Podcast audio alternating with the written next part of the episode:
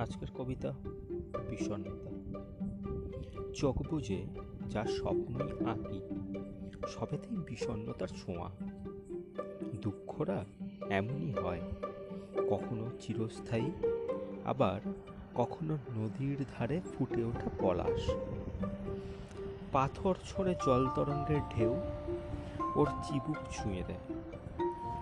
ওপাশে ওর কেউ নেই ফুলের সাথেই ওদের সক্ষতা গাছটার কথা কেউই ভাবে না। না তুমি, না আমি। শুধু শ্যাওলাগুলো আঁকড়ে থাকে পলাশের গায়ে।